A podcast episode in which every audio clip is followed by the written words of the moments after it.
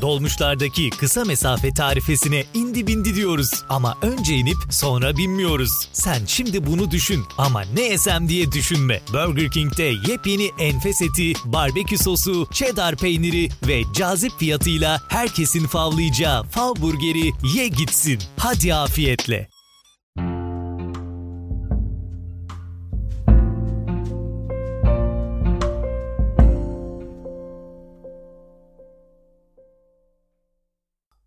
Merhabalar, bir nevi biyografi dinleyenleri. Umarım iyisinizdir. Konuya geçmeden önce birkaç bir şey söylemek istiyorum.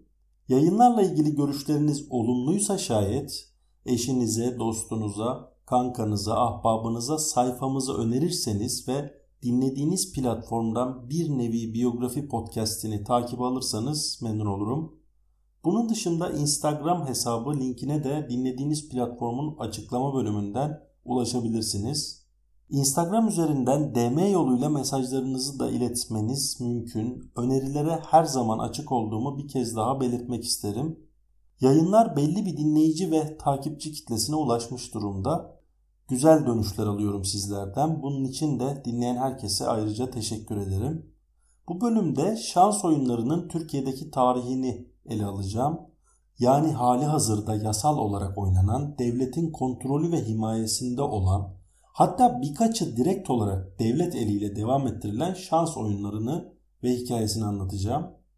Tabi bu şans oyunları farklı dönemlerde farklı türler olarak karşımıza çıktı. Bunlar nedir? İşte e, sayısal loto, spor toto, at yarışı ve milli piyango gibi özetleyebileceğimiz türler. Birçoğu %100 şansa dayalı, hiçbir zeka gerektirmeyen e, oyunlar olsa da Bazıları asgari düzeyde takip gerektiren türler. E, gününün hatrı sayılır kısmını ganyan bayisinde geçiren abiler, dayılar bu kategoriye giriyor.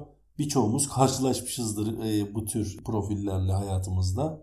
Zira ülkemizde tüm umutlarını şans oyunlarına bağlayıp ömrünün çoğunu ganyan bayilerinde, işte ne bileyim iddiacılarda veya diğer benzerlerinde geçirenlerin sayısı az değil.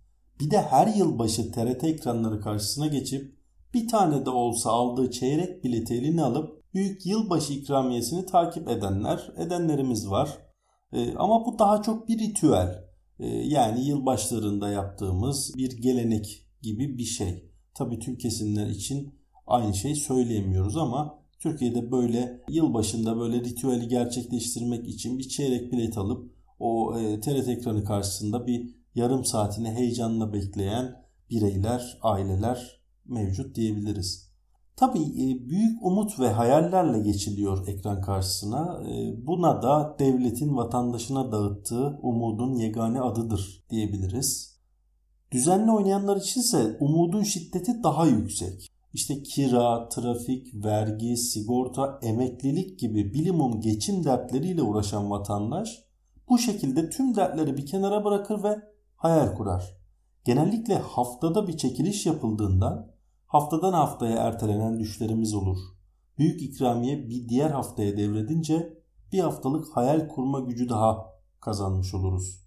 Hayallerimiz de devreder dolayısıyla. Ama tabii en güzeli bir haftalık hayal kumkuması edinmektense büyük ikramiyenin kendisini elde etmektir asıl mesele. Piyangonun Türkiye'deki tarihini 19. yüzyılın ikinci yarısından yani Osmanlı döneminden ele almaya başlayacağım. Zira bu topraklarda ilk piyango o dönemde gerçekleşti. O halde gelin başlayalım.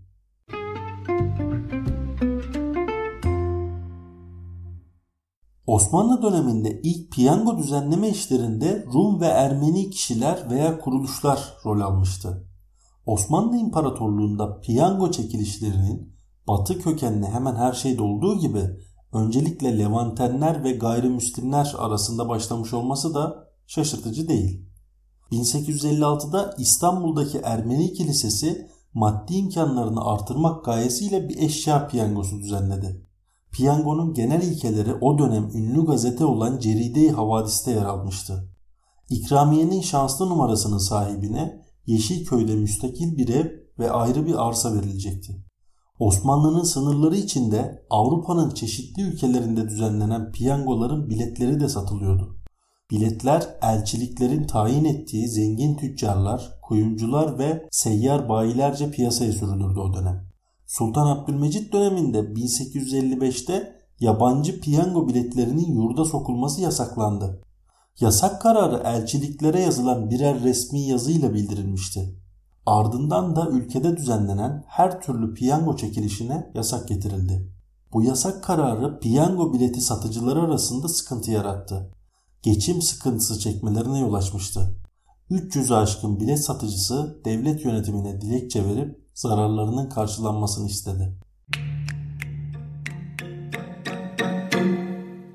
Sultan Abdülaziz'in saltanatında 1861'de yasak kaldırılmış, piyango yeniden ortaya çıkmıştı. Biletler devlet tahvillerinin yanında satılmaya başladı ve sermaye toplamanın bir aracı olarak görülmüştü. Şimdi birazdan da göreceğiz e, gerçekten devlet için sermaye toplamanın bir aracı olarak görüldü ve bu ciddi anlamda da işe yaramıştı o dönemler. E, devletin envanterine uçak alımında efendim başka devlet e, giderleri için kullanmada ciddi bir e, gelir kaynağıydı aslında bu durum. Kandilli Kız Mektebi Sultanisi'nin yapım ve tefrişi için ayrı bir piyango düzenlenmişti mesela o dönem. Yani proje bazlı o dönem böyle yapılacak bir şeyler için de piyango düzenlemeleri olmuştu geçmiş tarihte. 1865'e gelindiğinde kolera salgını gerekçe gösterilerek kısa süreliğine tekrar yasaklandı piyango. Sultan Abdülaziz döneminde İstanbul'da çok ünlü Rum asıllı iki banker bir emlak piyangosu düzenlemiş ve Yeşilköy'de 3 müstakil yalı vereceklerini açıklamışlardı. 1880'li yıllarda gayrimüslim cemaatlerin piyango tertipleyerek gelir sağlama yolu belli bir düzene ve kurallara bağlandı. Yani kişisel kar amacı taşıyan piyangolar yasaklandı. Yardım amacı taşıyanlara da sınırlamalar getirildi. İkramiye tutarı 50 bin kuruşa kadar olan çekilişler için valilik veya e, mutasarrıflardan izin alınması şartı arandı. Daha büyük ikramiye dağıtacaklara ise e, direkt olarak Ticaret Bakanlığı'ndan izin alma zorunluluğu getirilmişti.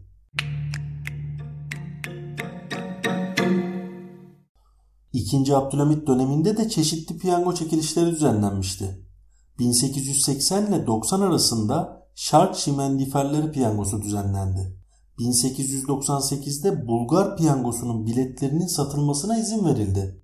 Sultan Abdülhamit 1900 yılında İzmir Hamidiye Sanayi Mektebi yararına düzenlenen piyangoya açık destek vermişti. İktidarı zamanında bilet fiyatları, satış noktaları ve satıcılar hakkında bir piyango nizamnamesi hazırlanmasına da ön ayak oldu. Takip eden yıllarda İttihat ve Terakki Partisi de piyango yönetimini daha ciddi ve sistemli bir işleyişe kavuşturdu. 1909'da kurulan Osmanlı Donanma Cemiyeti'ne askeri gemilerin alınabilmesi için piyango düzenleme etkisi verilmişti mesela. Kararda da çok başarılı olmuşlardı hakikaten. Donanma Cemiyeti'nin düzenlediği Osmanlı piyangosunun genel bayisi ve dağıtıcısı Devidas ve Ventura Bankası'ydı. O dönem İstanbul'un kuyumcuları piyango bileti satmaya başlamışlardı. Gazetelere ilan verip kendilerini tanıtan seyyar bilet bayileri bile vardı. Cumhuriyet döneminde işler biraz daha kurumsal hale gelecekti artık. Piyango tertip, satış ve dağıtımı devlet eliyle yapılacaktı. 16 Şubat 1925'te kurulan Türk Teyyare Cemiyeti piyango düzenleme görevini üstlenmişti. Türk Hava Kuvvetleri'ne pilot yetiştirilmesi ve uçak alımından sorumlu Türk Teyyare Cemiyeti'nin ciddi gelir kaynaklarına ihtiyacı vardı. Teyyare piyangosu da kazanç kapılarından birisiydi. Cemiyete piyango düzenleme etkisi 9 Ocak 1926'da çıkarılan bir kanunla verildi. İlk piyango çekilişi de 19 Nisan 1926'da gerçekleştirildi. Piyangonun kuruluş amaçlarını Yahudi asıllı Monsieur Edward Mizraki belirledi. Mizraki Osmanlı'nın son dönemindeki donanma cemiyeti piyangosundan geniş deneyim sahibiydi. Teyyare Cemiyeti İstanbul'da 193, Ankara'da 27, yurdun değişik illerinde 425 şubesi ve gezici bayisi vasıtasıyla biletlerini satıyordu. İkramiyeler nakit ödenmekteydi. Harf devriminin ardından Türk Teyyare Cemiyeti'nin adı Türk Hava Kurumu olarak değiştirildi. 1939 yılına gelindiğinde bir yılda satılan bilet sayısı 2,5 milyon adet civarındaydı. Milli Piyango İdaresi 3670 sayılı kanunla 5 Temmuz 1939'da kuruldu. Türk Teyyare Cemiyeti yani bugünkü adıyla Türk Hava Kurumu'nun yetkileri yeni kuruma devredildi. 19 Mayıs 1940 yılında yapılan çekiliş törenine 2. Cumhurbaşkanı İsmet İnönü ve Bakanlar Kurulu üyeleri de katıldı. Sağlanan gelirle Ankara'daki 19 Mayıs stadyumu inşa ettirildi. 1946'da başka bir çekilişin hasılatıyla da İstanbul Fenerbahçe Stadyumu yapıldı.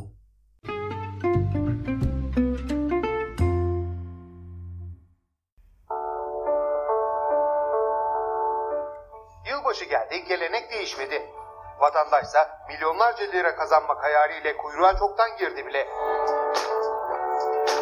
Milyonların hayalini süsleyen Milli Piyango için vatandaş günler öncesinde Nimet ablanın önünde kuyruklar oluşturdu. Peki Nimet abla kim? Nimet ablanın hikayesi nereden geliyor? Annesinin adı Sıdıka, babasının adı Raşit olan Nimet abla 1899 yılında İstanbul'da dünyaya geldi. Asıl adı Melek Nimet Özden. Nimet ablanın ilk biletçilik temelleri eşi İsmail Bey'in 1928 yılında Eminönü'nde tütüncü ve sarraflık dükkanında müşterilerine Türk Teyyare Cemiyeti'nin çıkardığı piyango biletlerini satmasıyla atıldı. Eşi İsmail Bey biletleri küçük esnafa dağıttı. Satılan biletlerin paralarını tahsil edemeyince işletmesi büyük zarara uğradı ve kapanma noktasına geldi. Bu zor günlerde işin başına geçen Nimet abla çabasıyla cemiyetin bir numaralı bayilik anlaşmasını yaptı. 1931 yılının yılbaşında satmış olduğu biletlerden 100 bin lira büyük ikramiye kazanılması onun uğruna inananların sayısını her geçen gün daha da arttırdı. Bayisinden kazananların sayısı her geçen gün arttıkça medya tarafından popüler hale geldi. Sayfa sayfa demeç verdi. Röportajlarının yayınlanmasının ardından Talih Nimet abladan doğuyor. İnancını yüreklere yerleştiren sadece İstanbul halkı değildi. Artık Türkiye'nin çeşitli illerinden gelen birçok kişi Nimet abla gişesinden bilet almaya başlamıştı. Nimet abla hayatını kaybetmiş olsa da onun uğurlu elinin hala Bahçekapı Eminönü Meydanı, Bakırköy İstanbul Caddesi ve Sirkeci Ankara Caddesi'ndeki gişelerinde umut dağıtmaya devam ettiğine inanılıyor.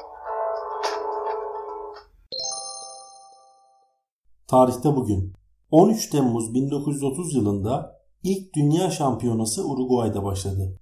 Uruguay şampiyon oldu.